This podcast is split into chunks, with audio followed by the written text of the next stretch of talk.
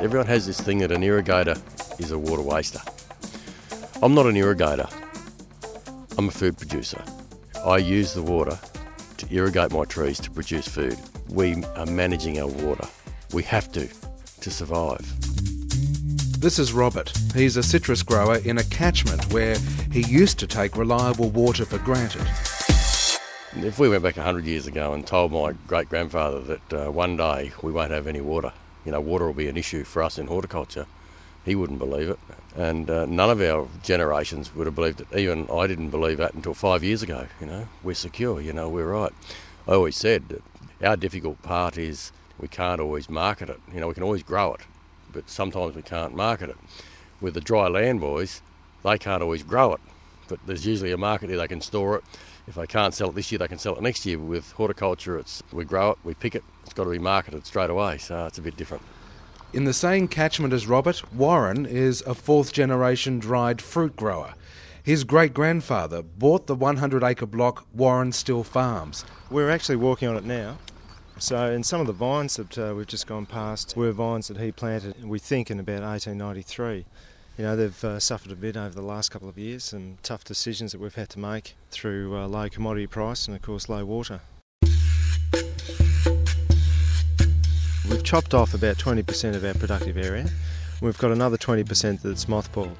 We won't get a crop out of it, we'll just try and keep the vines alive with a minimal amount of water and use that water elsewhere. We're growing permanent crops. It takes us eight to ten years to get a tree into production, so we need to have sort of some security in our water. We can't turn the water off this year and then turn it back on again next year and have a crop. I mean, I can show you some places around here where we've turned the water off this year and there's no fruit on the trees. It's been a real battle. I mean, it has been a race for us to try and become as efficient as we possibly can to overcome the loss in income. And whether we've got that balance right is yet to be seen. I mean, really, this next 12 months we need to grow a crop. Like many growers of grapes and citrus, Robert and Warren, for the first time in their lives, are facing a future without guaranteed water. So, isn't it time to change the way they do things? Here's what Robert had to say when I suggested would he still plant citrus if he was starting again today. That's a good question. Uh, knowing what I know now, well, I don't know.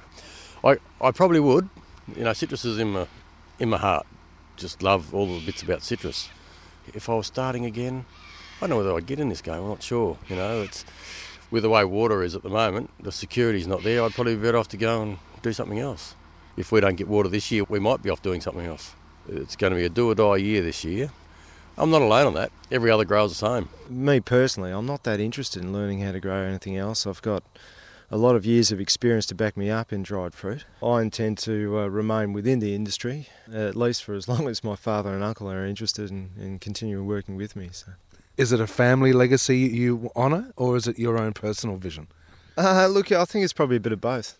So there are times when I think, yeah, well, I can see us uh, selling and moving, and then there are other times I just can't imagine not having it. You've got to try and think what's going to be fashionable in eight or ten years' time because food stuff now is a fashion.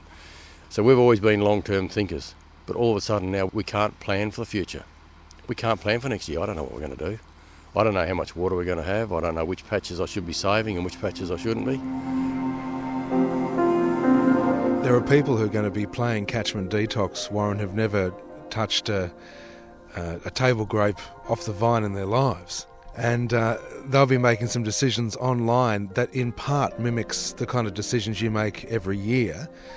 Any hints for those people who are thinking about putting in crops like yours? yeah, I'll tell you the biggest hint. If you try and save water early in the season, you don't grow a crop. You can't get it back. I think the biggest thing that came out of the past 12 months is that you've got to water like normal because you can cut back afterwards, but if you don't have the crop to start off with, you'll never have it. And uh, I guess that's the difficult thing with permanent plantings, that that's what people have to decide. The smart growers will have bought water at 200 and know how much they need to get through, which we haven't done. yeah, that's the, the, biggest thing I think. When it comes to when you're managing water, if you uh, if you try and save too much in one spot and you end up with nothing, then you know you, you're no better off.